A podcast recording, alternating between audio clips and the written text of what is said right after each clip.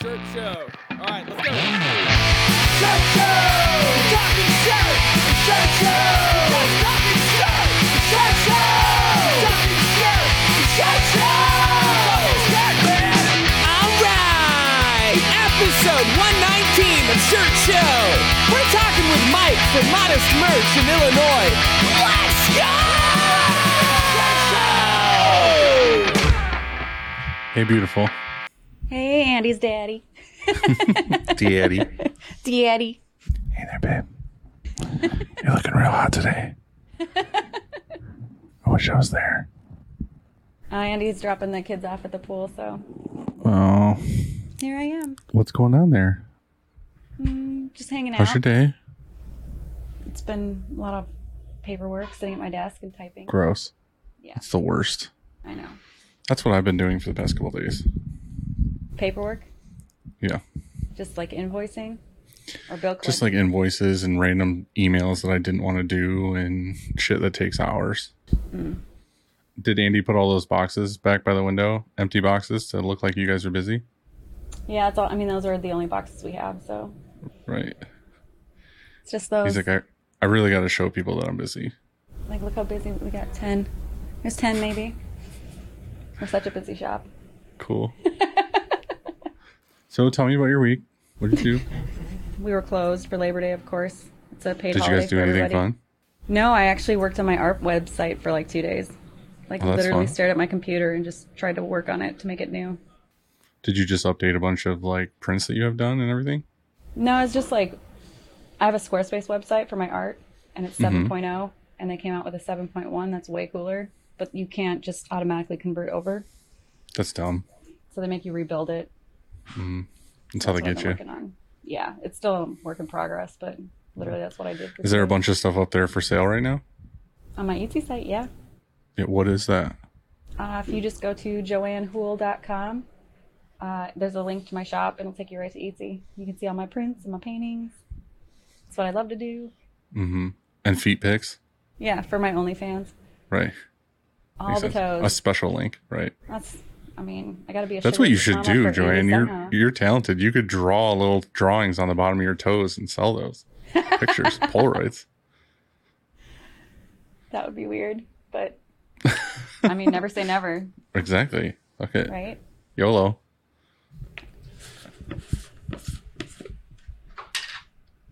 Can I take it out? Like, touch it? Can I touch it?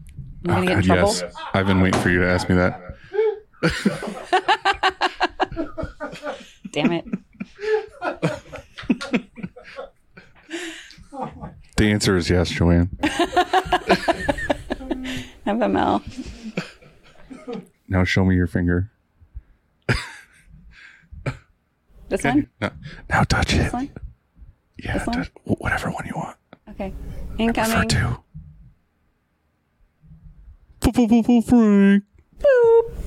It all starts with a screen, and whether it's new stretches or restretches, Frank and his team do it the best. To find out more, go to graphicscreenfashion.com, FFFFF, Rank.com.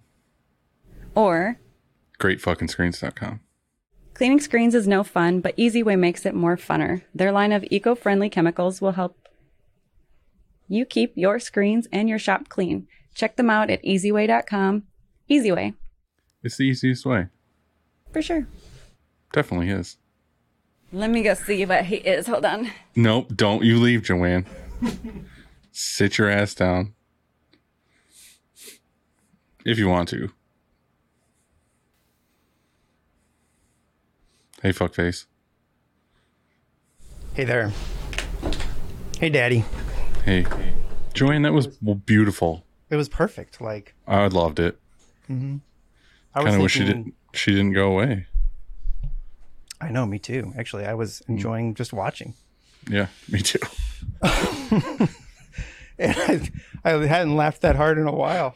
So When she asked if she could pull it out and touch it,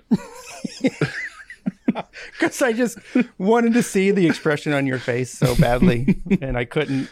But I was like, maybe. hmm yes. um, high five though, Jojo. Bring it in Sure. here, Fuck yeah. and then high five. There, high five, Dill. Just go like. Boop. Boopies. Um, so you all set for the for the press? Like, do you have a forklift? Oh, that's right. You borrow your neighbors. Neighbors. I can't. Yeah. Yeah, that's so awesome to have that. I wish I had that. Yeah. But it also sucks too. Like it's nice to have, but it sucks to like rely on somebody or ask for favors. Oh, yeah. It's like, You're hey, saying- can you like do a bunch of work for me for free next door? Oh, right.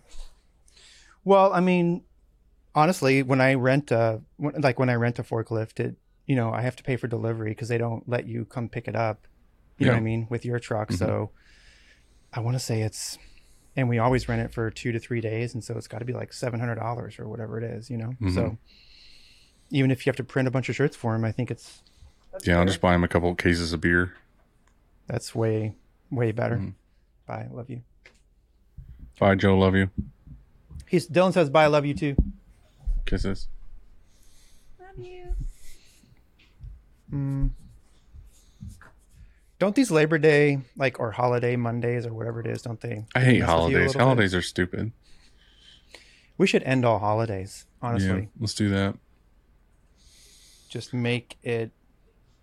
Well, really- just th- it throws off my routine. I didn't know what to Mm. do on Labor Day. I kind of just putzed around. I went to the comic book store and bought some used movies and got groceries and just fucking putzed around. yeah. I was just talking to Kyle, and we were like, you know how it used to be when you didn't have anything to do on a Saturday or, or on a weekend, and there was a something called a record store. Hmm And um, even That's if you didn't have a record store, you had a Best Buy, and you'd go there, and they Mhm. had like aisles and aisles of CDs, and you just go look around. Dude, most of my high school was get out of school, drive down. I would go to this place called Coconuts. I don't know if you had Coconuts or not. It used to be like a record store. Go to Coconuts, buy like, I don't know, like five or 10 CDs or whatever I could afford because I just fucking blew all my money. And then I would just go to Taco Bell. It was like my like once a week trip was Coconuts, new albums, and then Taco and a gordita, Mm. or nacho supreme. good time. I haven't been to Taco Bell in a long time, but when I went, it was always the supreme, no matter what. So like taco supreme, burrito supreme, nacho supreme. You got to say supreme. No, not me. Too many tomatoes. Not enough. You mean? I get three soft tacos and then I get a cheesy fiesta potato and then I split the potatoes up three ways and put it in each taco. So I have Hmm. like a taco with potatoes in it. That's genius.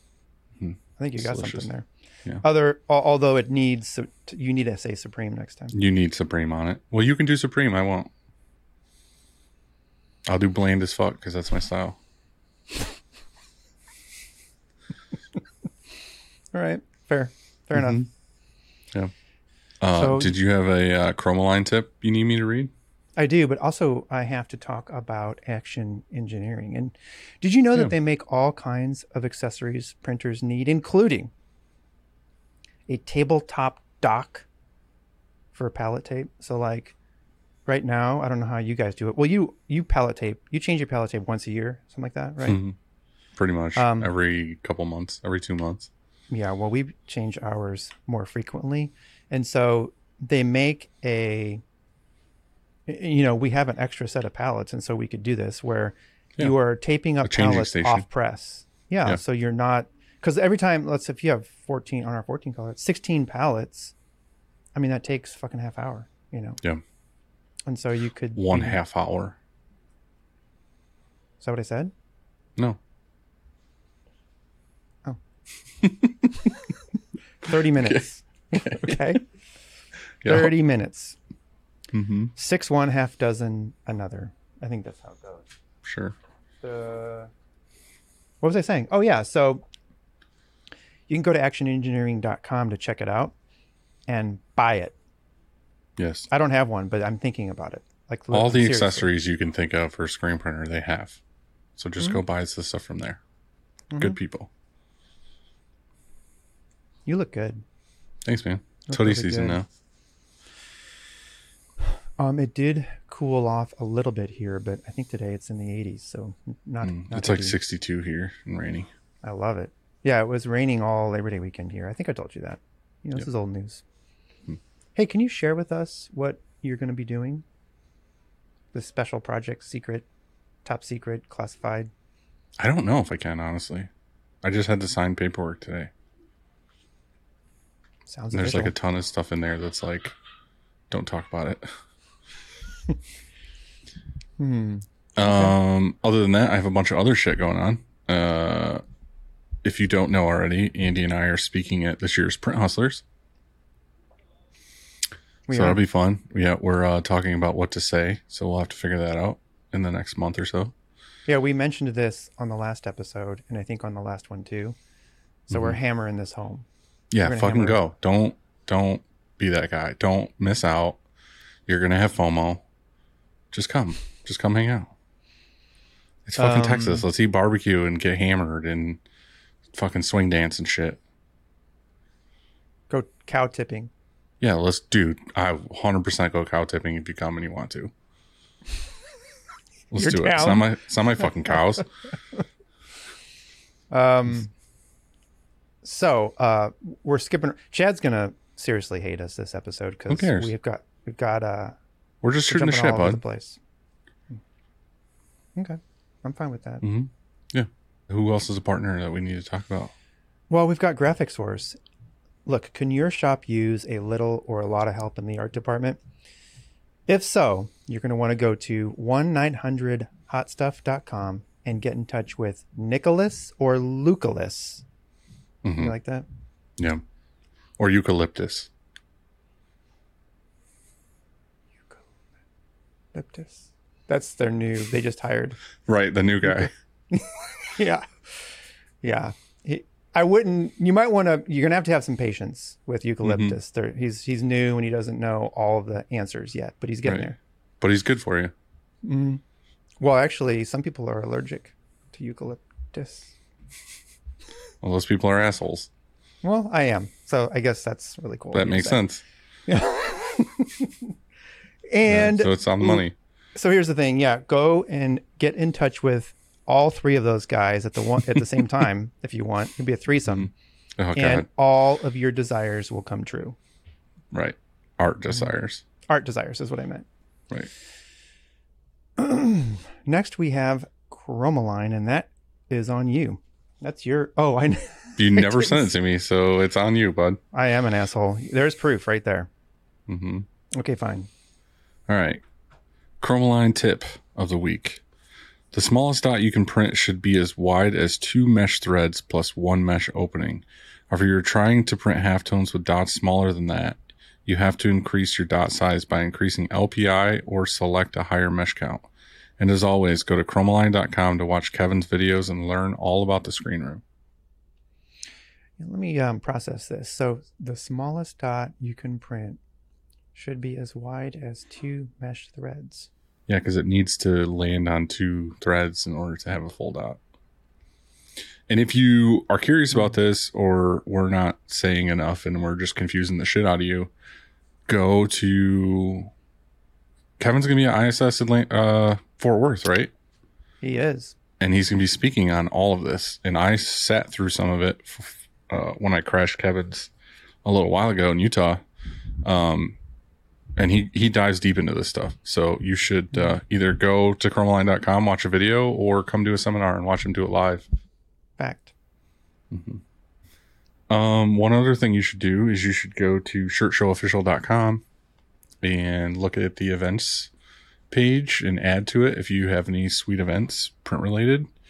And you should go to the Be Our Guest page and sign up to be a guest on the show if you really want to. Or you can go to the merch page on there and uh, get a shirt show shirt. Um, you should do that. You should do all those things. Our guest today has had a wild year.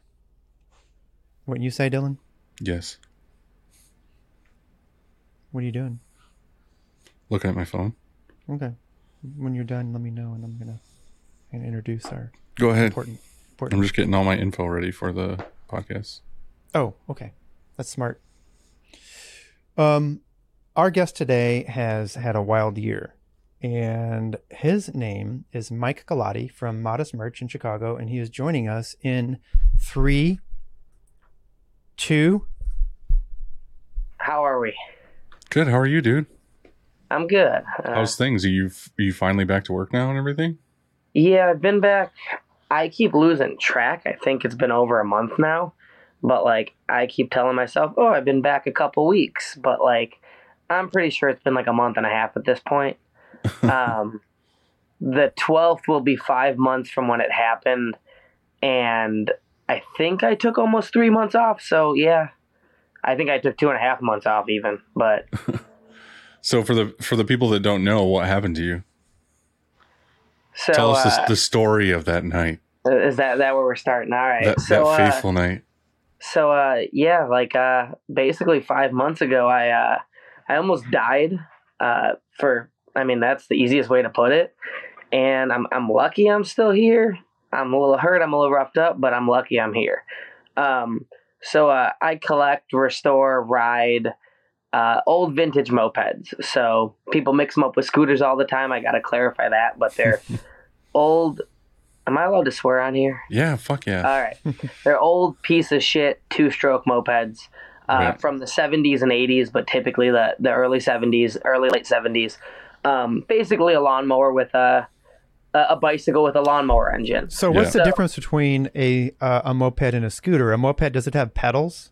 So mopeds Yeah. do have pedals. The whole point of moped is motor and pedals, and that's how you get moped. Scooters do not have pedals. Scooters, and also like the easiest comparison, like uh, for mopeds, your feet are like alternating because your pedals are opposite, and for scooters, you're sitting like you're on a toilet. That's kind of how Right. we, how Right. we, you know, and we coincide a lot. Like there's a lot of jokes and animosity and and bu- ball busting with the scooter and, and moped thing. But at the end of the day, we ride with scooters every day. So we all used to have the old Honda Express ones that look like basically like bike frames. Yeah. So those those are right in between actually. So the Honda Expresses, the Urbans, uh, the, Honda makes a couple. We call those nopeds. So those are they're a moped without pedals. So they got Yeah, yeah. pegs, but Yep. they're not a scooter. They're not a moped. But the frame and the engine and all that dumb stuff is equivalent to the mopeds. Right. and Honda made uh they called them PA50s or Honda Hobbits. That's Mhm. basically the same exact bike as an Express, just with pedals. Yeah. But yeah, those those are the weird middle ground where they're not a scooter, they're not a moped. Uh, I just sold an Express like last week to a friend of mine actually. That's awesome. Yeah, we used to have like a gang basically here. I was going to ask how many moped scooters or anything in between the hybrids. How many do you have? So right now, I'd like to say I'm down to somewhere around ten of these. And I know that sounds like a lot, but they're not motorcycles. You don't need titles. You don't need registration. You don't need insurance. It's not a vehicle. Um, and often, I mean, now the market's kind of a mess, but for the most part, we used to be able to buy them for a hundred or two hundred bucks. And you know, I got, I ironically enough, I have eight or nine here at the shop. Uh, I moved my garage here a couple years ago, and I just got a garage last month, and I'm gonna transition once I'm healed up all my bikes out of here. Um, but uh, somewhere around ten or so, maybe two of them run right now. I haven't had the motivation to to work on them, to wrench, to do anything. My shoulder's still a little tweaked, and the last thing I need to do is lay on the floor or bend down and try that. Right. Um, so yeah, um, double back. So these these dumb little bikes, they're they go 25, 30 miles an hour. We make them go 50, 60 miles an hour. They're fun. They're not as serious as a motorcycle. It's not a dick measuring contest. It's just fun and stupid things. And there's communities throughout. Hell, there's podcasts like this with with plenty of people in the community. Um, we go to rallies out of state, we go to events, and then uh, we ride locally too. And there's clubs, there's groups, there's events, there's all these things, much like any hobby or or you know, a little niche.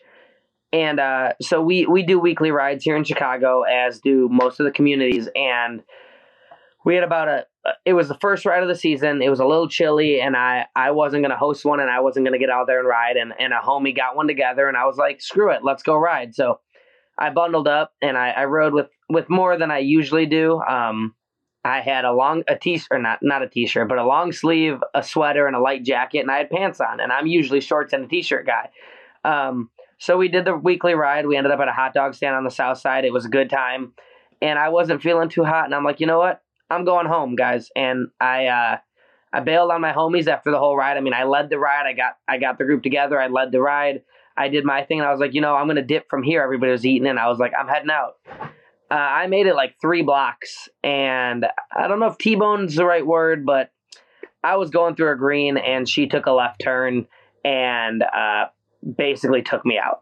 And it's it's wild to look at the maps um, of my city, of, of of the city, and that to see like I was with ten of my friends, like three blocks straight down one street before this happened.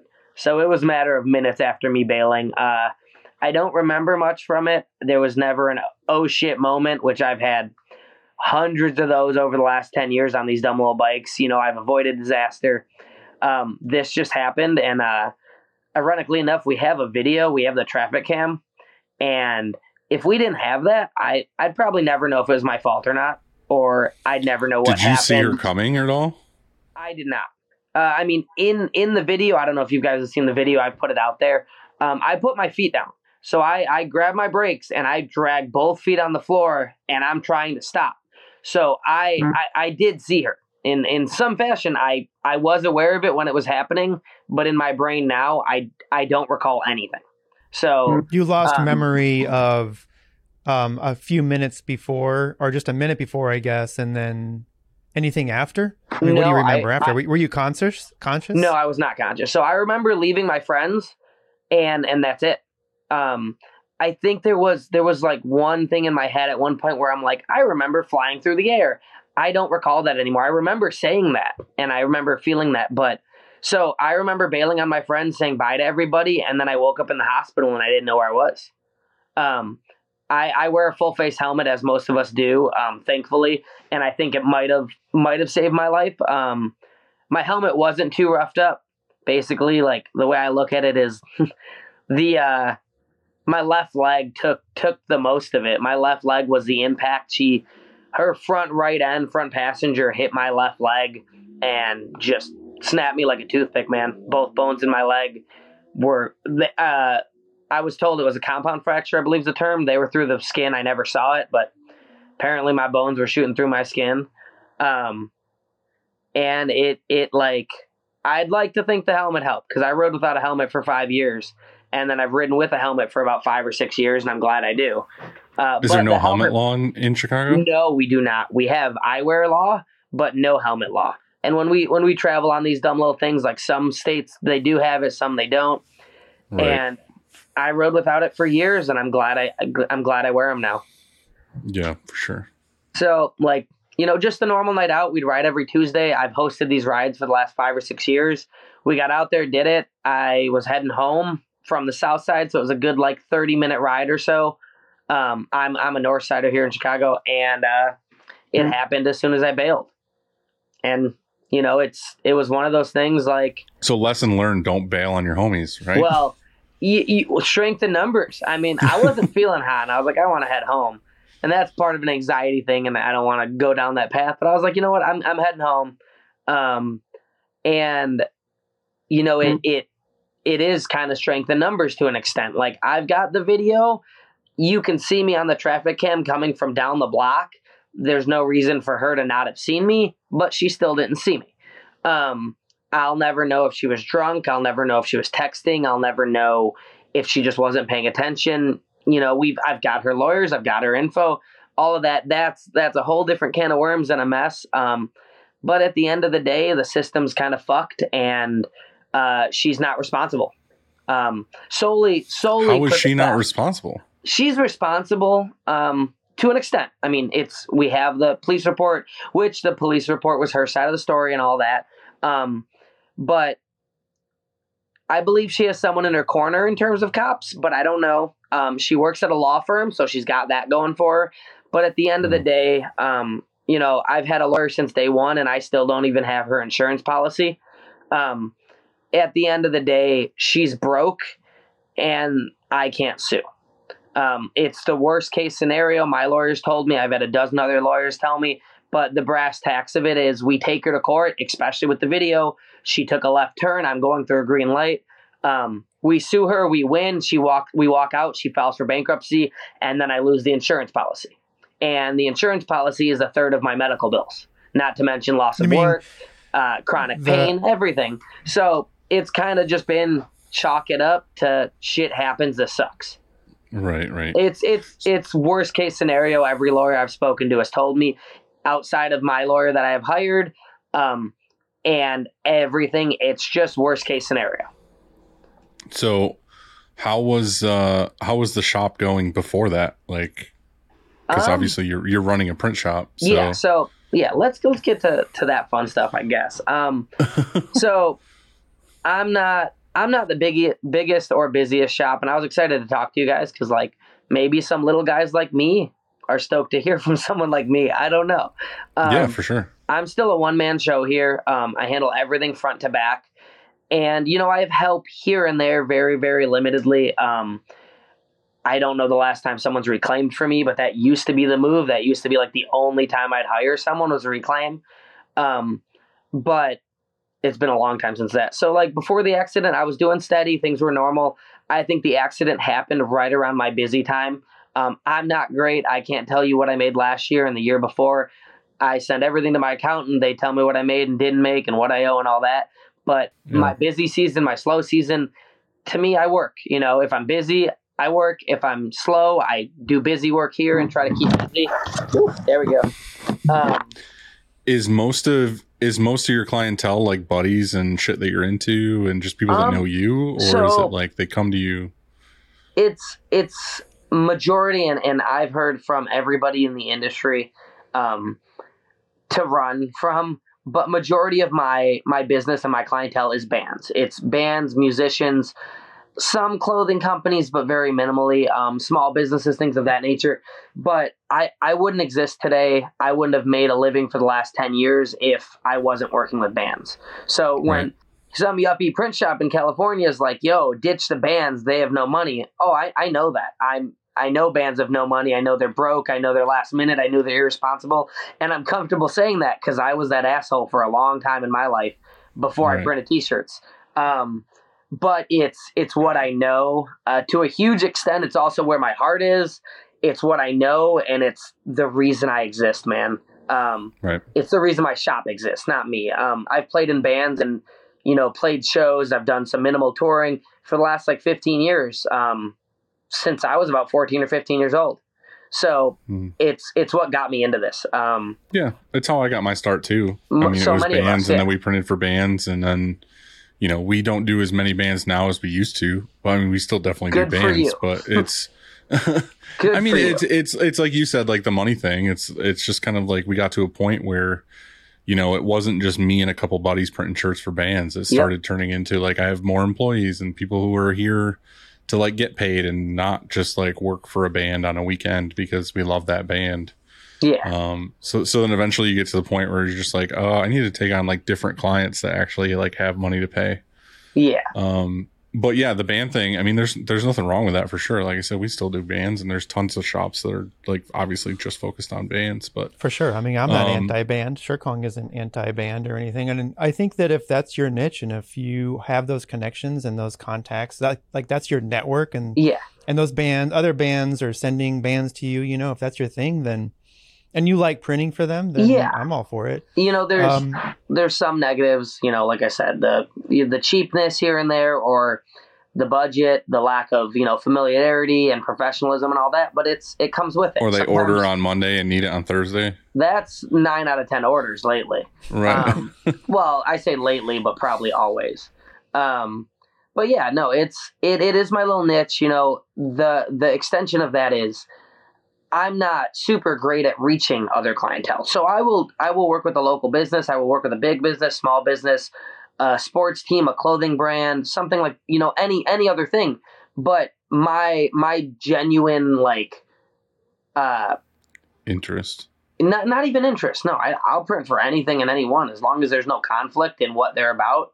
Um, I'll stand up for that. I'm not printing garbage. Like I'm not printing for garbage people. I guess no like racist, homophobic shit, like anything like that. But if you're anything you need, whether I like like it or not, I'll do it. But if I don't agree with it, I'm not doing it. And I've I've had to turn down a few things in my life, but uh, no, it's just organic. I guess is the right word. So the band, the musician, it's organic. Um, it's what I know and what I'm used to, but it's also organic with reach and connection and and flow of that because I don't know how to hunt down the big, you know, big box store or the big company that needs tens of thousands of shirts. I, I don't know how to reach them. Um, and that's Right. just a disconnect in my marketing, my sales, my ability. Um, most of what But I it's do also is, like, do you do you want that too? You know what I mean? A one man show, you don't want to have a couple thousand shirts. yeah, I mean, there there is that draw on that limit, but you know, a couple thousand shirts, even if you sub it out, could could buy you an auto. You know, could buy you Right. a used auto and get you there, um, and then continue to do that. But it's it's kind of a weird. Like personally, no, I I don't want to go there. I don't want to be the biggest shop.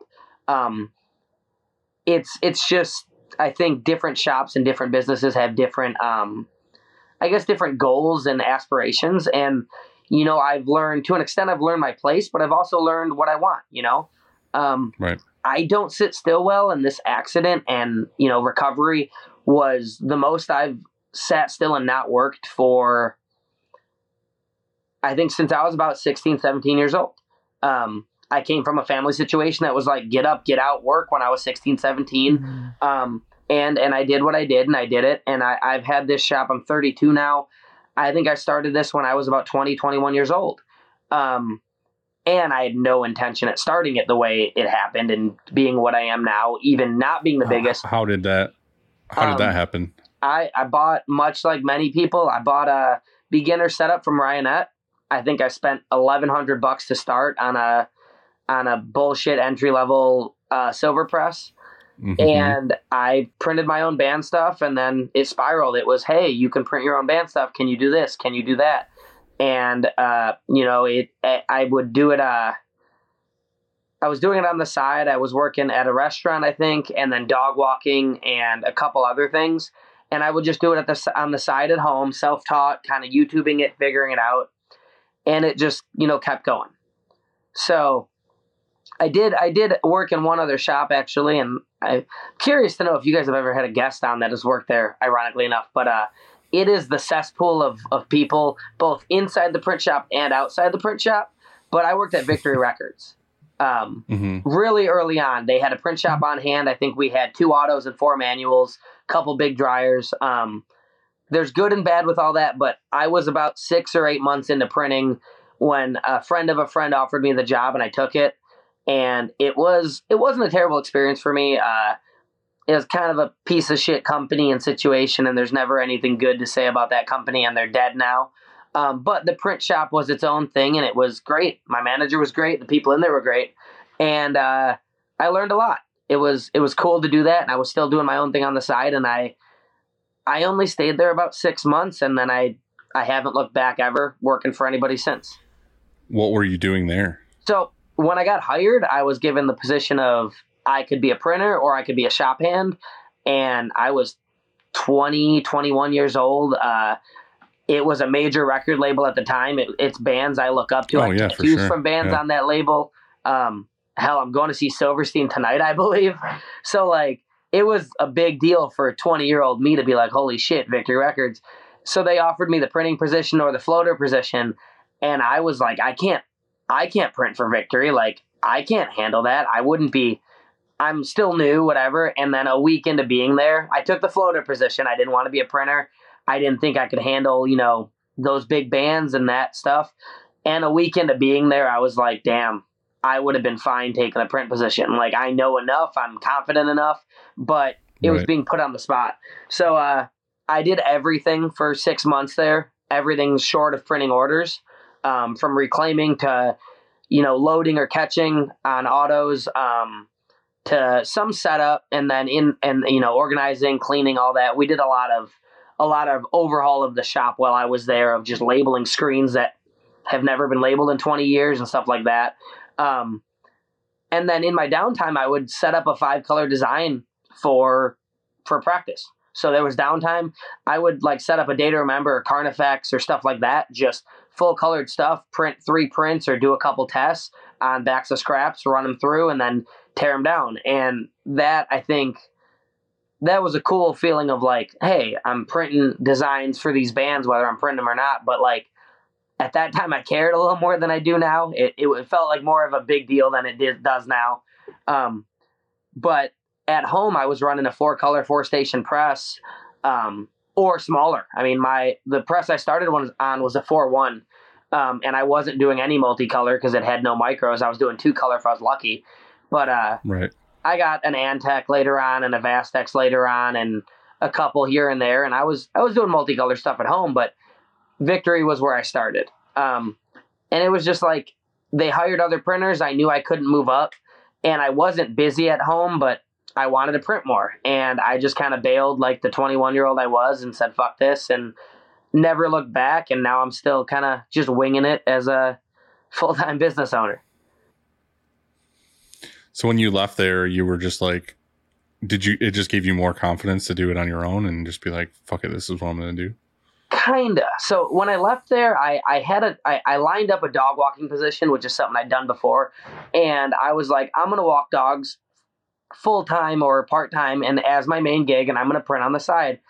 And as soon as I got that interview lined up, and it, it was fine, and they're like, we want to hire you, something like flipped in my brain that I was like, I don't want to do both of these. And I wasn't busy. I didn't have heavy demand at home. Um, you know, my my uh, now ex-wife, but my wife at the time, she supported me for a couple months or supported us, and she helped out in me, you know, quitting my job and kind of doing solo. And uh, you know, we we're both entrepreneurs and business owners for. I mean, she still is, and I still am now. But for the duration of our relationship, we were both kind of on our own. Um, she might not have been at that point. So, you know, she was it wasn't a business. I was just, hey, I want to print shirts for bands and clothing companies or whatever. I don't want to work for anybody. And it was a couple months of roughing it out. And then, you know, it kind of picked up and I was able to sustain myself. Um, I was able to get out of the apartment because I was in the second bedroom of the apartment and just continue to do that kind of deal. hmm But when I, when I, when I did it, like, you know, I, I see people ask here and there and like, you know, how'd you know when you knew, you know, did you know it was time to move on? I'm like, no, I, I was irresponsible and I just said, I don't want to work for anybody. It was, Right, it it. was thousand percent not time for me to, to be self-employed.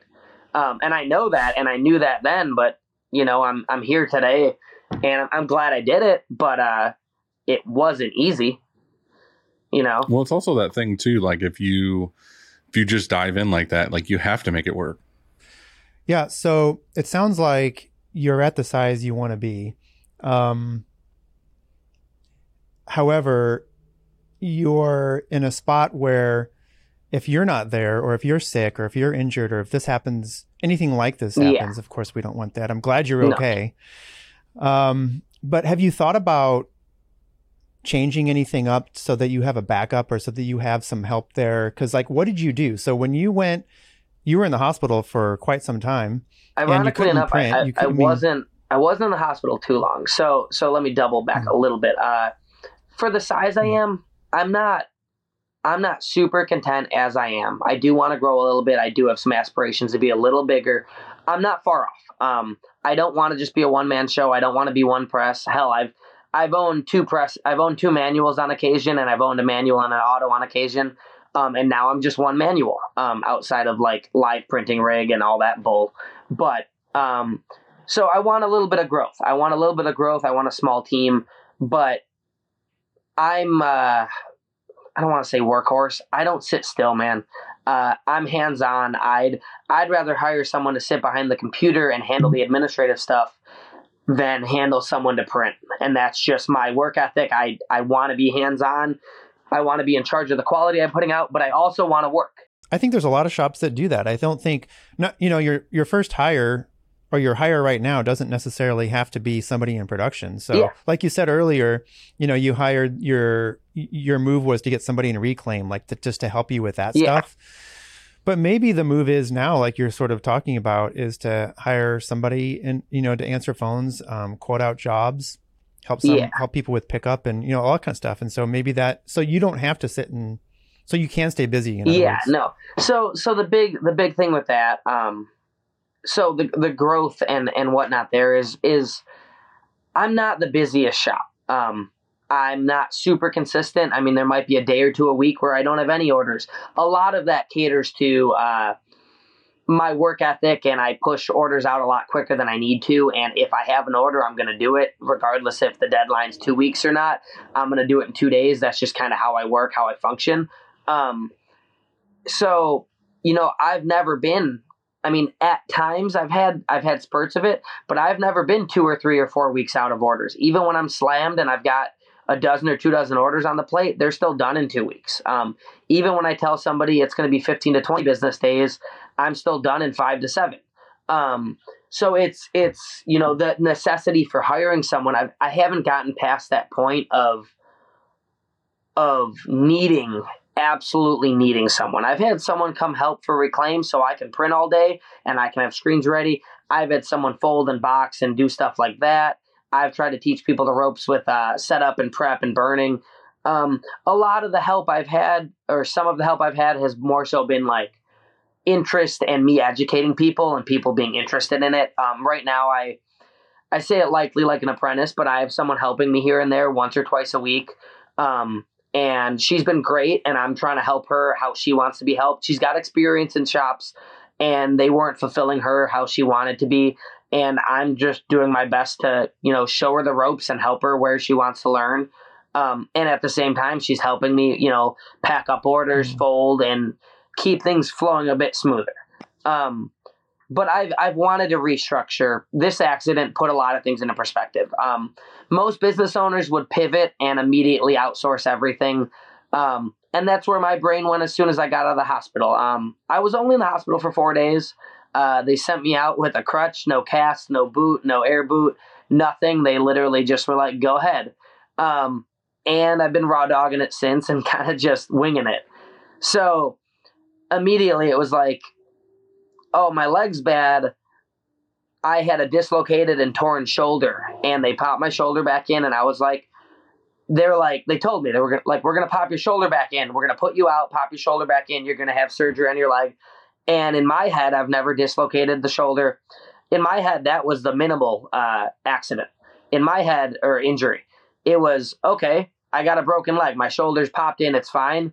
And over the months, the shoulder's been a much bigger problem and longer heal, and still than than I ever anticipated. And my shoulder, what was kept was what was kept, kept the shop closed. So it still hurts to walk. Every step I take still hurts. I'm not healed. There's a bunch of you know compound injuries on top of the broken leg because of the broken leg. My my ankle's bad. My knees are kind of rough, just because life's not normal and I'm not walking normal. Um, but the shoulder is what kept the shop closed. And uh, the injury and the accident put into perspective, like, I need backup. Um, I wouldn't even say backup. I'm not saying I need employees, but if this happened again, whether it be the same kind of accident, whether I break my leg skateboarding, whether I fall down the stairs, it doesn't matter. My business ceased to exist for three months, um, and and it was bad.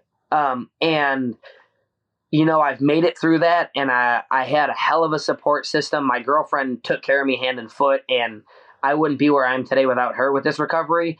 And then on top of that, I had, um, you know, I was, I had zero income for three months basically. And, um, a GoFundMe was set up when I was in the hospital by, by my partner, by my girlfriend.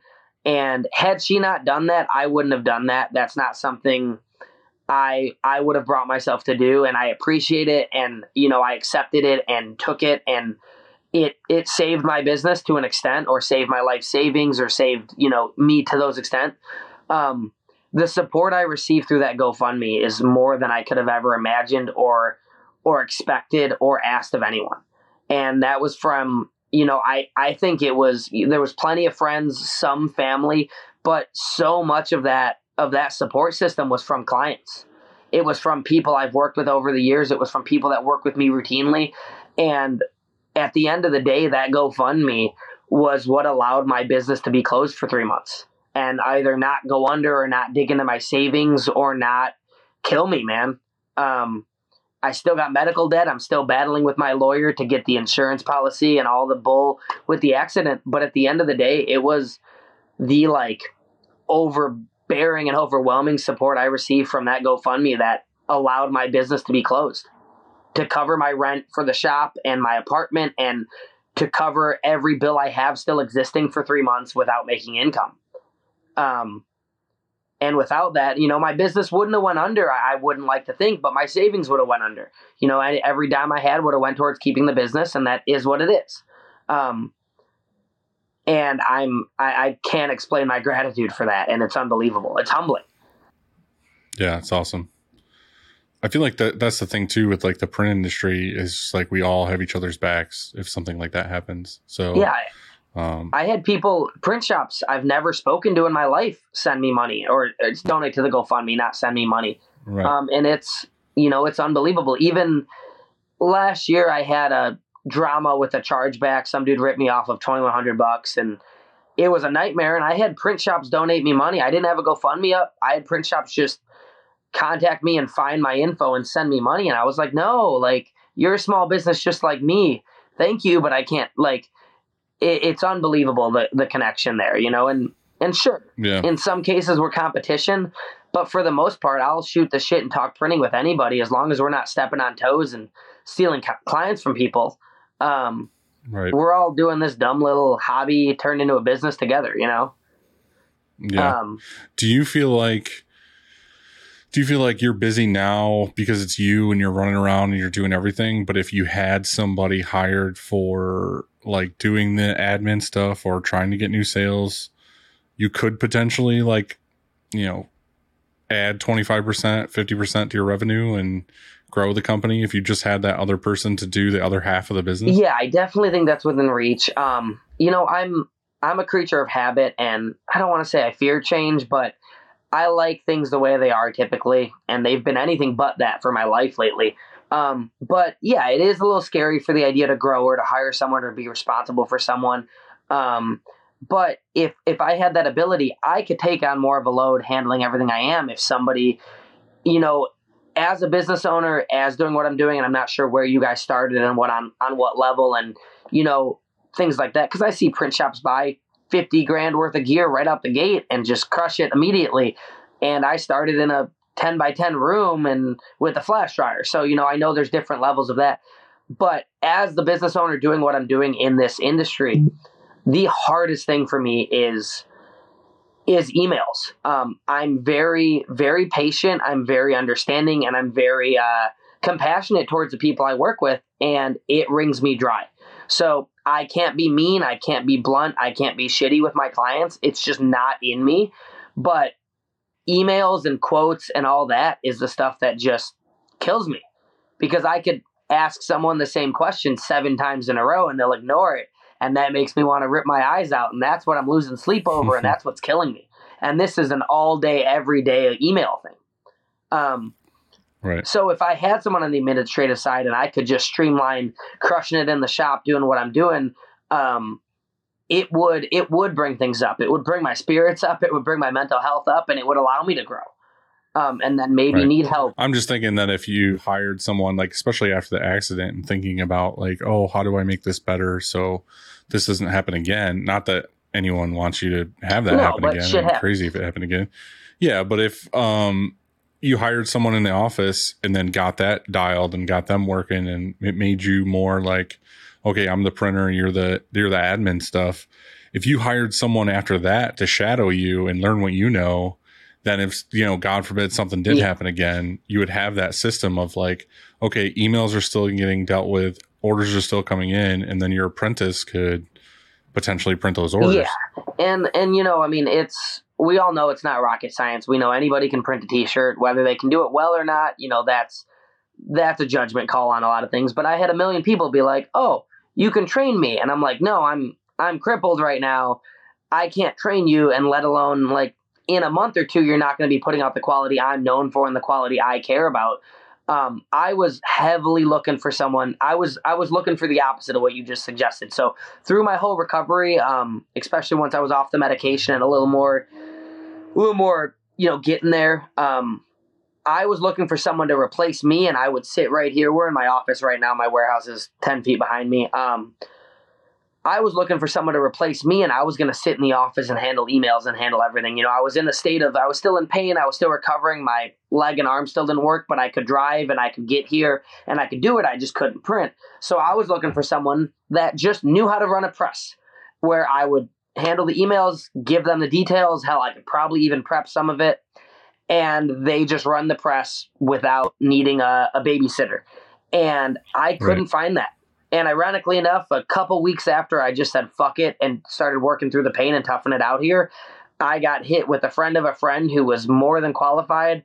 And I, her timing was, her timing was bad. And I told her that I was like, damn, where were you last month? Um, but it's good to know, you know, she was in a position where she's like, you know, I'm looking to make a switch. I have all this experience. I haven't worked in print in a little bit, but she might be more qualified than I am. And I've been doing this solo for 10 years. Um, and even that left me thinking, you know, like, what if I still take her on? But, you know, that was me sitting still for three months. I'm like, I want to work. Um, I'm still working through pain right now. I still can't lift my arm above my head. Um, I still have maybe four hours on my feet before my my knee and my ankle are like, yo, you can't walk for the rest of the day. And it's a trade off. It, it is what it is. I'm making money, but I'm working through pain and I'm dealing with it. But I don't think I'm in any position to hire someone right now. Um, I'm not, Why not? super busy. I'm making it work. The working through pain sucks, but I'm, I'm making it happen. You know, I'm doing it. So what I think, um, I think maybe this is the move then is, is to just get a, like a contract shop lined up, you know, and you can make sure. So in other words, you could send them an order and just to test to see like it meets your quality, Yeah. it meets your standards, have that contract shop lined up. Something, um, even just if you want to get away, or what if you're just even sick for two weeks and you and you know you can't make it to the shop, you don't want to have to shut down. You Yeah. don't want to have to tell your customers, "Hey, it's going to be a month before I can get you your shirts." And so, you know, for those people listening that are just one man or one woman or one person shops, I think that's that's super important and that's maybe the lesson that you even learned too is that you have something set up it sounds like and i mean because i'm learning from this too is that is is that it's just to have a backup have a, a, a contract shop that can print and then also um maybe have somebody that can help you with admin Yeah. stuff you know so so it just doesn't have to shut down because shutting down for three months i can't imagine you know Yeah. that's just So, so my big thing with that, i don't know how you did it I, I guess the gofundme saved your butt like you said yeah, the GoFundMe. I mean, if if the GoFundMe wasn't there, I would have ate into my savings. Um, and we we recently, um, Hmm. uh, it's it's it's so. A lot of this is my work ethic. So, I know contract printing is a very real thing in the industry. It's a standard in the industry. It's very common. Tons of people offer shit they don't do in shop and outsource and do it. I, I outsourced one order and he was fantastic. His quality was great. He was awesome. Um, my my goal right off the right out the gate was as soon as I was coherent, a week after my accident, or not a week after, but a week after being home, I was still heavily medicated. Hell, I was for two months because the pain was so bad. But um, as soon as things were like settling down, I said, "Fuck it, I'm gonna contract order. I'm gonna contract work." And the way that fell through, one, there's it's it's my I'm hard headed with that. I don't want to put out work that I'm not doing. And that's why I don't offer embroidery. And embroidery has been one of those things that I do want to outsource and I do want to have a contract shop and I do want to be able to offer that. But it's really hard for me to to relinquish control in terms of quality, customer service, um, timeline, and all that. So when this all started, my goal immediately was contract work. And it wasn't me and my hard headedness and whatnot being in the way of that. Um, my clients, some of my clients, for lack of better words, are so unprepared that it it fucked me up from being able to do that. So when I got hit up for an order and I said, Hey, I, I posted out there, I said, Hey, I'm accepting orders. I put it out there, I said I'm I'm teaming up with another shop. I worded it however I wanted to try to make it seem like, hey, I can handle what you need, let's do this. And it was less than 24 hours went by where I I deleted those posts and and regrouped and realized like I couldn't do it because the first 10 people that reached out that wanted to work with me while I was trying to outsource could not give me the resources I needed to, do, whether it be proper file, whether it be like, hey, how many do you want to order? How do you want to pay me? What are your sizes? Just the basic things that I need, that we need for every order we do. And I would spell it out for a kindergartner to understand and, like, hey, let me know these details. So I couldn't get the resources I needed to work contract with another shop. And it was just debilitating to my mental health. So in a matter of 24 hours, I went to, yo, I'm accepting orders and I was contract printing and I had something lined up with another shop to, hey, none of this is going to work because nobody could come at me even semi prepared. Even people I've worked with before. And it was just, since I wasn't handling it, I couldn't do it, man. And that's to show my patience with a lot of people. Um, and my patience with the way I handle the emailing process and everything. It just contract work bit me in the ass trying to offer it, and I had to step back from it. And he's gone. Uh oh. you back? Yeah, I'm here. Okay. Okay, good. All right. First listener question. You ready? Okay, let's see. Uh Maximum Otter. We need to hear about Mike's worst email interaction with a customer. I bet there's a good story in there. Um, so so I don't want to talk down about my clients, but every email is the worst. Every email is the worst ever. No, um, uh, the one you know open dispute I had, that claim and all that drama, that was one of the worst things I've ever dealt with. Uh, I just got blatantly lied to, and I had the receipts to prove it and backed up everything. And no matter what I would do or say, this client would just continue to lie. Um, and it is what it is, and it was what it was. But like those emails, that was a matter of like months to solve that. That was the nightmare, man. But outside of that, it's just dumb requests or people not reading what I send them, and you know, just the normal struggle of customer service, essentially. Yeah. Everyone kind of gets that struggle. Uh New Dud says, How many prints do you get in auto? Great work, homie. So I think we already know the answer to this.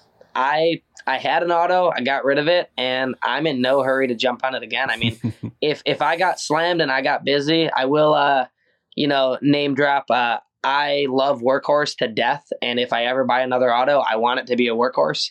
Um that's where my loyalty lies in terms of brand. Um, but I'm not in any hurry to jump on an auto. Um, if the numbers allow and I'm busy and I need it, cool. But if not, I, I fucking love manual printing. Right. Uh Narcity asks, uh, what size Crocs does Mike wear? Do, do you guys know? I assume not. Uh, that's a Facebook argument, but uh, I hate Crocs. I don't. I guarantee they're comfy. I know that. Um, I've worn them like in the house. I've stepped on them. They're awesome. I get it, but I refuse to wear them. And Andrew likes to push my buttons with that. Right. um, because he rocks them at the shop all the time, and I don't doubt they're comfy. I just can't bring myself to wear them. I just cannot bring myself to wear them. it's like a personal battle. Yeah, I get it. Uh Titty Bats asked, How much fun was it to print with one arm? So, uh, I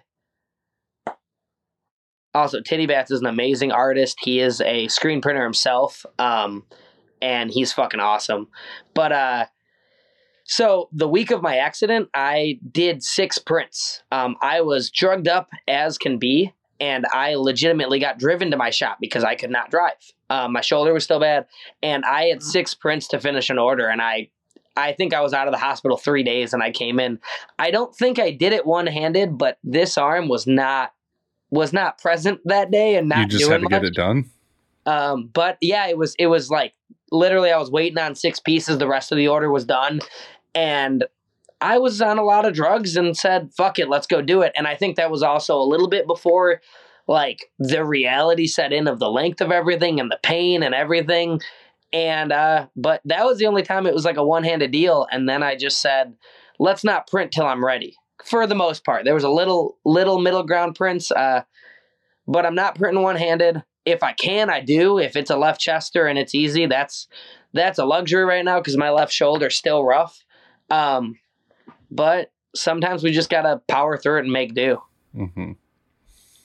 Uh, Ghoul Finder says, "Do you dabble in any other type of print mediums?" Um, I do not. So uh, I've actually talked to them quite a bit. Um, they're moving to Chicago. They're relocating to Chicago, and they've got hell of a, a bit of printing experience. And I'm hoping to link up with them and work together and uh, show him the ropes and have him show me what he knows too, uh, in terms of other stuff and whatnot. So that's an exciting actually connection that's very recent. But uh, no, I've the the only other thing I've dabbled with in the print world. Um, I've done some vinyl cutting, which I wouldn't consider very similar. Um, I've ran a vinyl cutter. It was fine. I didn't love it. I didn't hate it. Um, and I've printed skateboards before, so that was a that was a fun little thing, and that was mainly for me.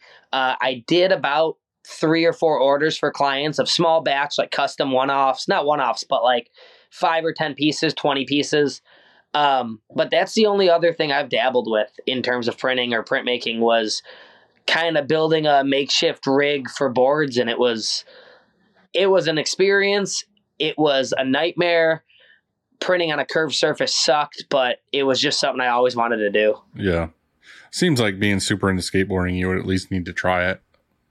I did it for myself, and again, I did I did like a small record label. I did the local homies here. I did a board brand or two, but it was more for my personal, and it was you know I've been skateboarding 22 years now, fucking two thirds of my life, uh, and I wanted to say that I could print a skateboard, or say that I tried, or say that I did it, and I did some cool stuff.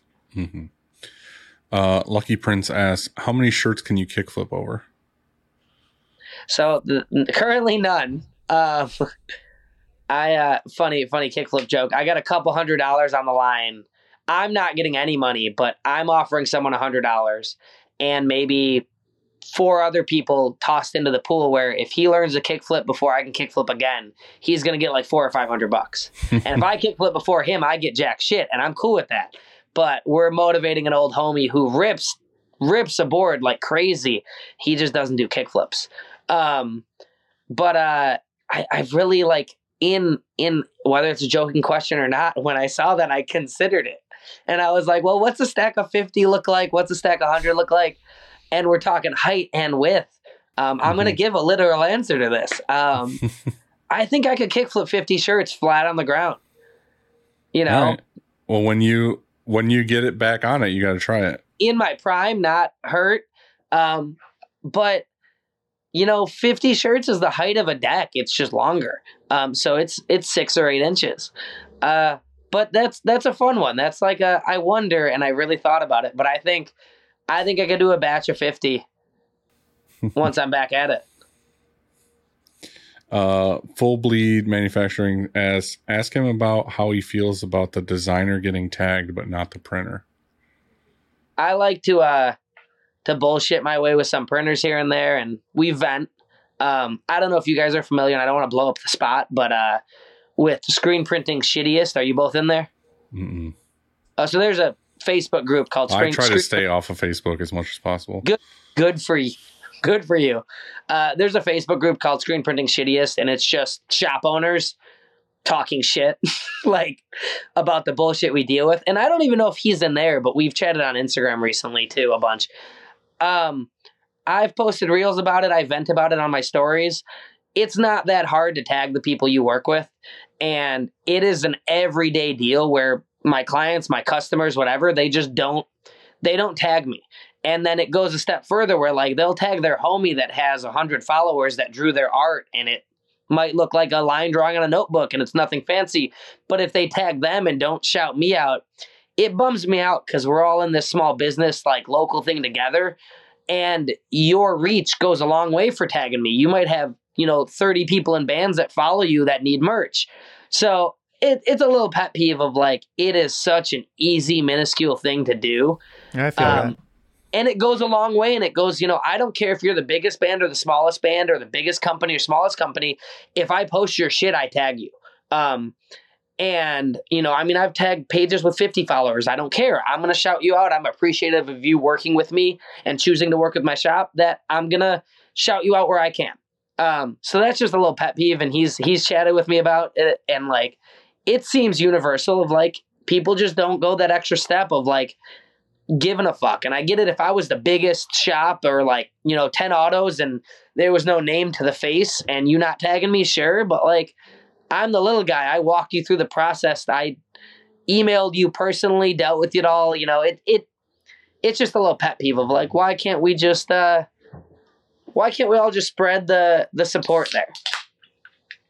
Let's see. At that one shop has a question, but I'm trying to navigate how to ask it.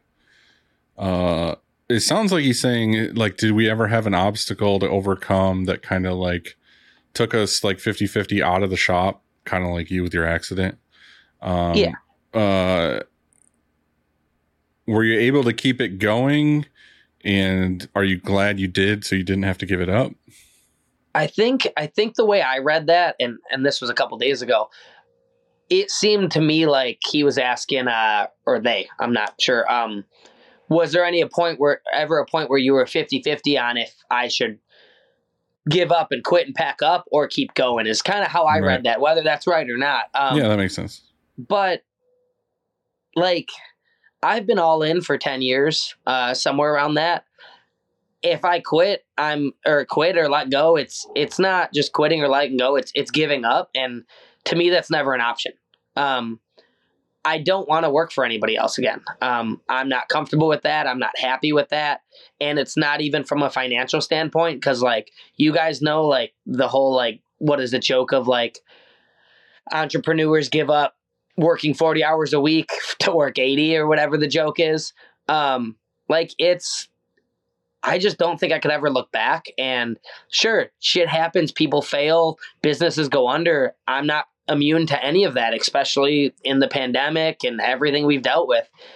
But to me, I'm just, if it's a 50 50 option, I'm going to keep swinging. I'm, I'm gonna go until it's hundred percent done. Is kind of the way I, I'm gonna give it my all until I can't do it anymore. That's kind of the way I look at it, right um, good or bad. Right. Uh, let's see. The Javerine asked, "Is there anything you wouldn't print? What's the wildest thing you've printed?" Um, there's plenty I wouldn't print. I won't print racist, homophobic, anything like that. Um, that's where my brain goes immediately. Like if I got an email for that, I'd be like, "Fuck that." Um, I don't know the wildest. I've printed for a, a dildo company. um, like that. That was a fun one. Uh, Were you actually printing dildos? no, it was a. It was a specific model of dildo called the Easy Rider Nice. and it was very vague. Uh, I believe the front it was it was a company that produces sex toys. Um, I've printed for a porn site before, um, called YesBoobs.com. I'm gonna plug that. I don't know why, but their shirts literally. That, that Yeah, kid was 13 when he made that website. right. Uh, the shirts literally said YesBoobs.com, and I was like, of course I'm gonna do this. Mhm. Um, and ironically enough, that was a referral or a connect from a moped homie, I believe. nice. um, a moped homie that I don't even know that I personally know. It was just through the through the community. Um, so those are fu- some of the weird, funny ones. Um, but like, uh, I guess like yeah, those I, I don't do too much. I've printed like literal piles of shit on shirts several times. Um, there was this gnarly like it was like a five color. The only way I can call it is shit demon. It was like a toilet with a gooey mess and it was a gnarly it was super cool artwork super awesome but it was like a shit creature coming out of the toilet um but like i don't know that's kind of the weird gnarly stuff uh right. The good stuff. yeah the fun stuff Right, I have one. I got a question. Okay. oh boy I printed printed it out like a, an 81 year old. Um, but the Stash Studios asks, in the beginning, and I guess this is to to all three of us really. So he says, in the beginning, how did you maintain motivation to keep learning and trying after fails?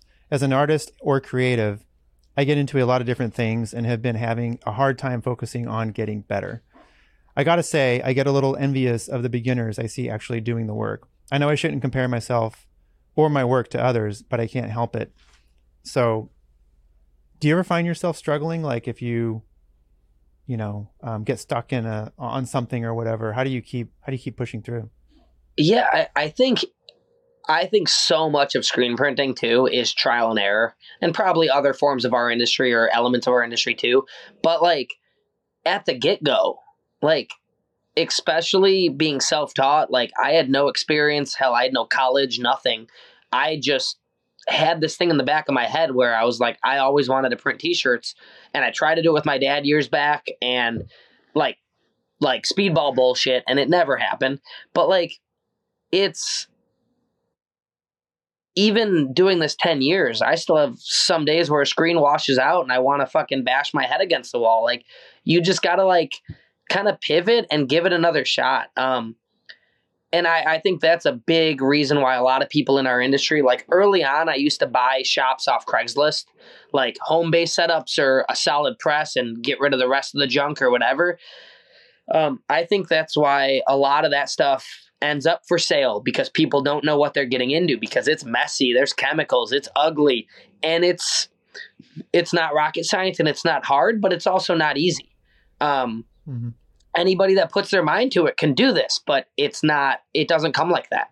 Um, sometimes you got to take a day off or a week off or you know step back and i'm talking from the learning i'm talking like if he's fresh and just trying his first screens or trying his first prints it's it's gonna be hard right out the gate and you just gotta keep trying until you figure it out and that goes for even new processes within the craft i mean trying new things it's it's like anything in life you gotta just if you get frustrated and give up when you fail you're never gonna get it Yeah.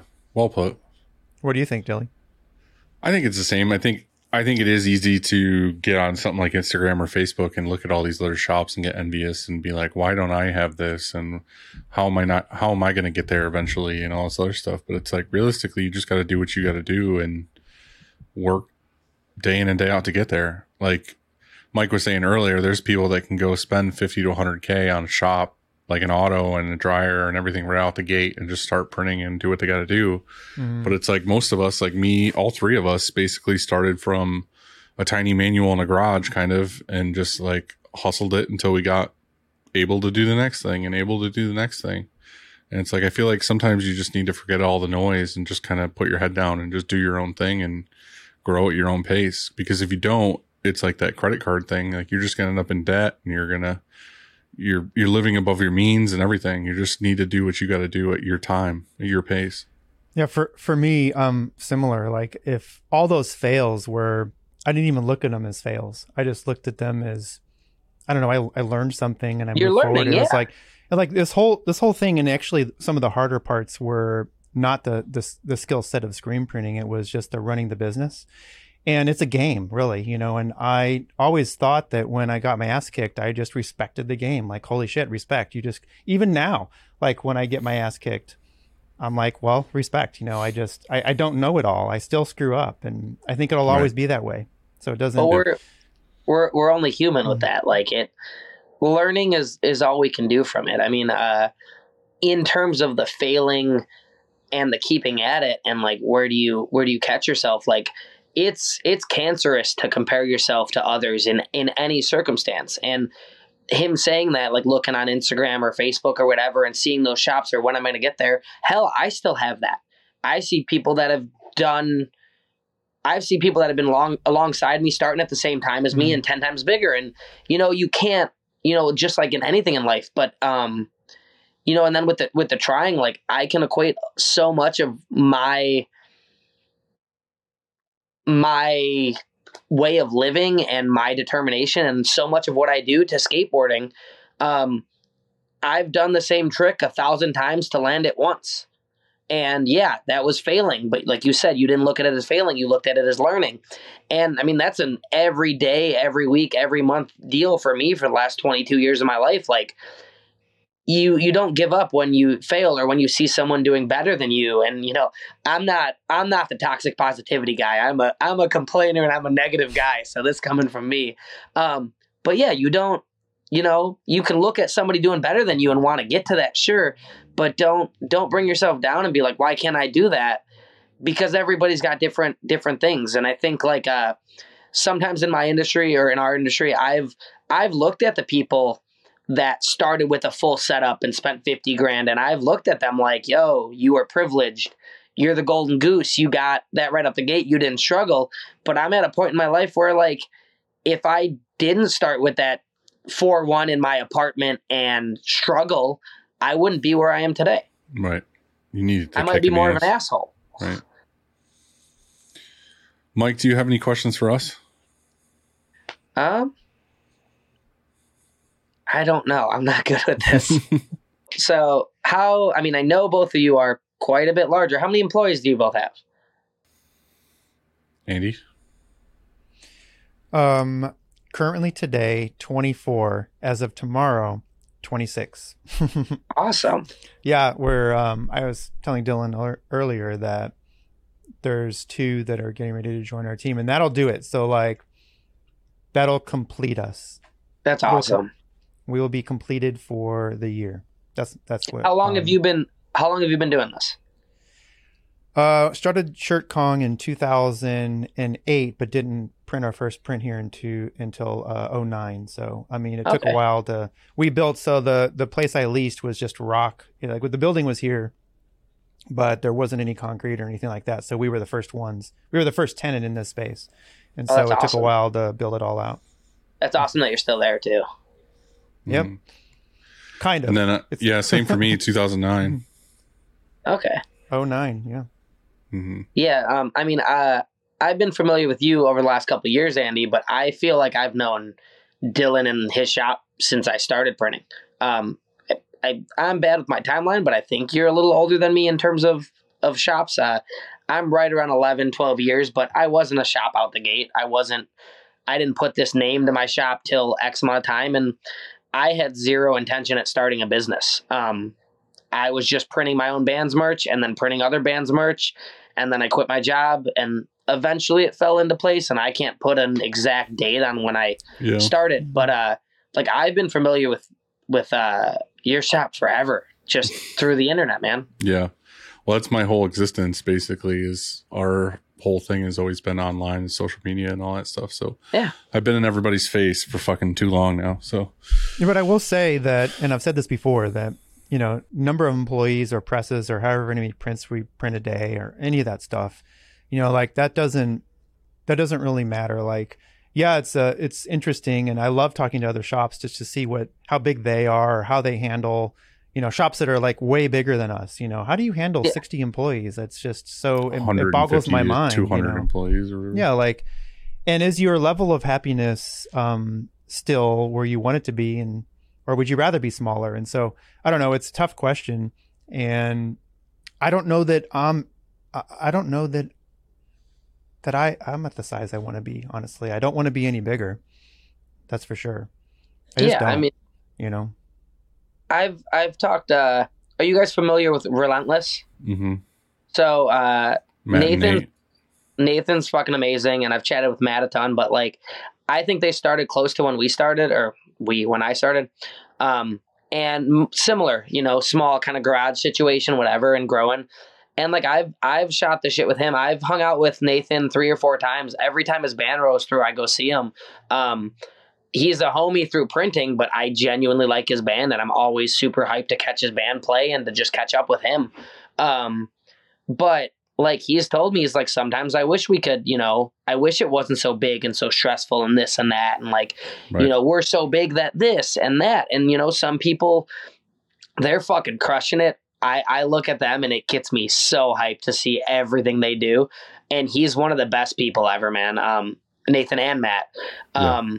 And I think some of the bandmates work at work at the shop too, and they're all fucking great people. Yep. But like, you know, saying I don't want to go bigger, it's it's as a business, like people think, oh, you just want to be as big as humanly possible and make as much money as possible, and then it's like, like, but at what cost? Um, you know, Yeah. don't get me wrong, I'm bringing myself dry, even being as small as I am. I'm spread thin, and I think a lot of that has to do with my work boundaries and my personal personal boundaries with work and with disconnect and with dealing with people. Um, when I could just say, "Hey, sorry, I can't work with you. I need this," or "I can't work with you." I'll push myself and put myself out there and do 15 more emails and try to fix a piece of art that I can't fix or shit like that. Um, I think a lot of my problematic stuff comes from just my demeanor and how I handle it. But you know, I wouldn't be happy being as big as humanly possible and just some dude up in a fucking office making hundreds of thousands of dollars and not lifting a finger. I don't want to be that. Or or even, you know, bigger and just administrative Well, or You could always, uh, you know, have 300 employees and then have just one manual in your office that you run jobs on. right. All the other, Just pick and choose the jobs you want. yeah, you do the Yeah. ones you want. Any other questions? Um, I don't believe so. Where are you located, Andy? St. Louis, Missouri. So just not very far from you. Only You're too- uh, yeah, four hour drive. We're up into Chicago generally once a year. Awesome. Uh, it seems If you're- like, If you're like uh, Andrew from Nar City, you're in Chicago more than I am. Mhm. Um, that motherfucker, I, lo- I I love to see him travel. He travels so much, and he is in downtown Chicago more than I am because I don't go in the downtown. I'm just like, and I don't, I don't think I've ever met him, but he's in Chicago so often, and he's only in Iowa, but he visits Chicago all the time. Right, right. Same with me. I'm fucking there way too much. Um. All right, let's do some quick takes. All right. all right, Mike, what's your pre workday ritual? Um, I'm I'm quick. I'm I'm an anxious little dude. I wake up and I'm out of the house in 15 minutes. like, there's no ritual. I I I, I wake up. I typically don't eat. Um, brush my teeth, kind of get dressed, and just zip out. Uh, I'm kind of the same way. Uh, I have to take a six year old to school half the week. Uh, that's been fun. Which he's always uh, he just started Chicago public school, so public school. Before that, he was in a smaller therapy school that started a little later and was a little more mellow. And the last two weeks has been like a learning curve of let's get this little dude up and to school at seven forty five. Did he start school a couple weeks Uh, ago? two or three weeks ago, yeah. And we moved into a new house the weekend. So he finished school on a Friday. We moved into the house on Saturday when he was with his mother. And then on Monday he started school. So my life has been it's been a weird month. Um and all of that happened in one weekend and we've been kind of crushing through it making it happen. But he slows me down a little bit in the morning or speeds me up cuz we got to get there on time. Hurry up and get the um, door. But without him, I'm just like, yo, I need to get to work as soon as possible. That's how my brain functions. Yeah. Uh, have you seen any good movies or shows or read any good books lately? I don't want to look like the uneducated one, but I I, don't don't, think I read books book since high school. Um, like 08. Um, I'm just not a reader, man. Uh, for movies, I've watched kid movies lately, man. I don't, I don't. I mean, we do we do what we call movie dark movie time, where we'll we'll do a late night, crash on the couch, and just watch a movie. But I'm not much of a TV or movie guy. Um, I like a bunch of reality TV. Like uh, I love Shark Tank. Ironically enough, I've watched every episode of Shark Tank take in existence. Um, we watch like Chopped, American Pickers, all that dumb reality like bull, but not often or not lately. Uh, I did watch that Cook show, The Bear. I don't know if you guys saw that. Yeah. that was solid. That might be the most recent thing I've watched through. Um, we went and saw the Minions movie in theater. And I think I went to another movie in theaters, but I'm not much of a Not much of a TV ju- watcher. don't sit still. Or you're too busy I mean, don't get me skateboarding wrong, and I'm on crashing phone. mopeds. Scrolling on my moped, or not moped, scrolling on my phone all the time. But outside of that, no much not much screen time. hmm Which trait from your parents would you say has made the greatest impact on your career? Oh my god. My dad was a hard ass. Um my dad like with chores and like he just made sure we did stuff.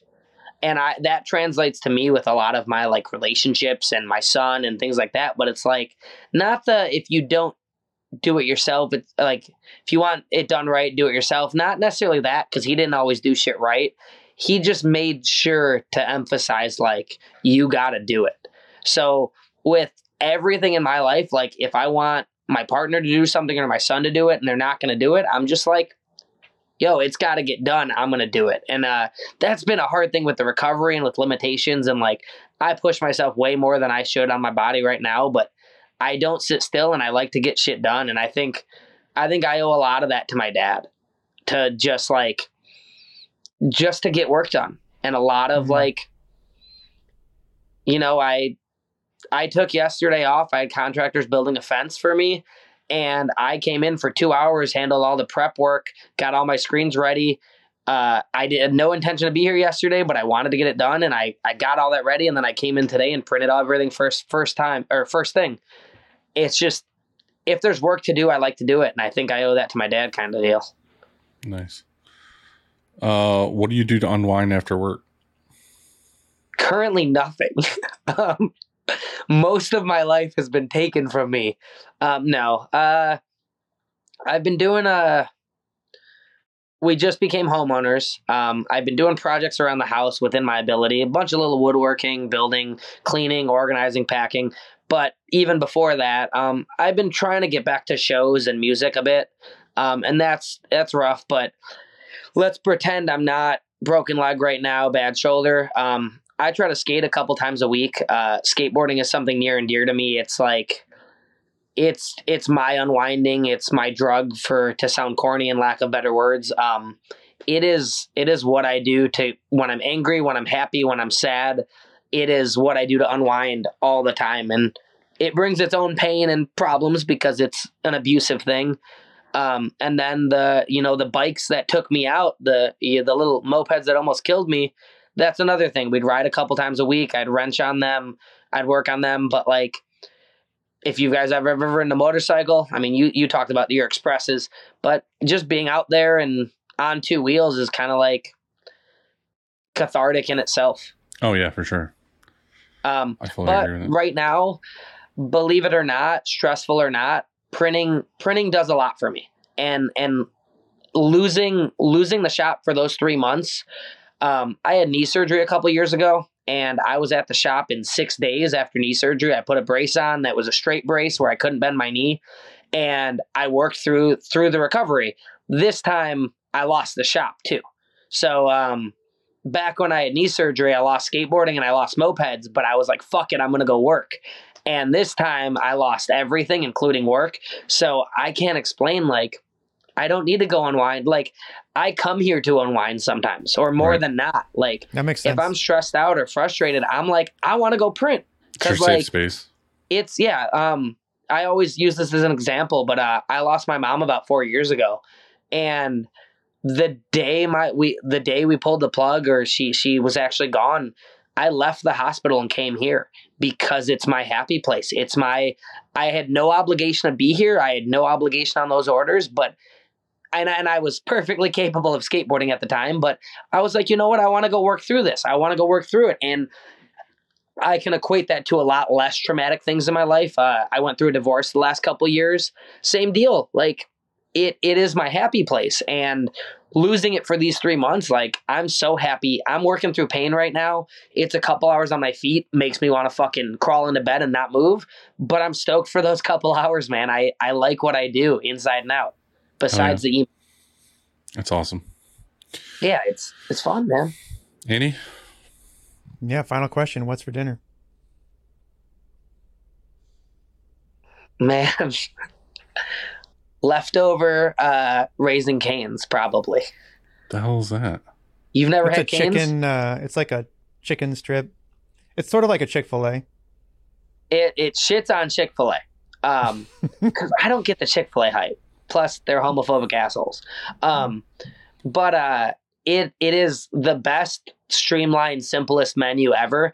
They just you go up their order. They have Texas toast, coleslaw, French fries, and chicken strips. And I think they have a chicken sandwich too. But it's like it's like two items. It's fries and chicken, and it's fucking good. Um, and we just had this conversation recently, and then me, my girl, and a, a friend of ours got there last night, and I got leftovers. It's uh, either that or the barbecue we did on what, a Monday night. First time grilling at the new place. I got a bunch of brats and stuff left over. Nice, some leftovers. Yeah. Actually, scratch that. Uh, there is an event at my local skate park that they do once a week. Uh, we call it Wilson Wednesdays. Uh, I often donate shirts and hype people up and toss stuff out or promote there. And it's just a jam session once a week on Wednesdays. So, uh, glizzies, hot dogs all night if uh, I end up there before the show. Nice. Well, thanks for making time for us, Mike. We appreciate it. No. I know we kind of went back and forth a couple times on when we can make this happen and whatnot, but I'm glad we finally got you on. Sorry for the technical difficulties on my end. No, you're good, man. No biggie. Be safe out there. Thanks for talking to us. See you, dude. See you, man. Have a good one, guys.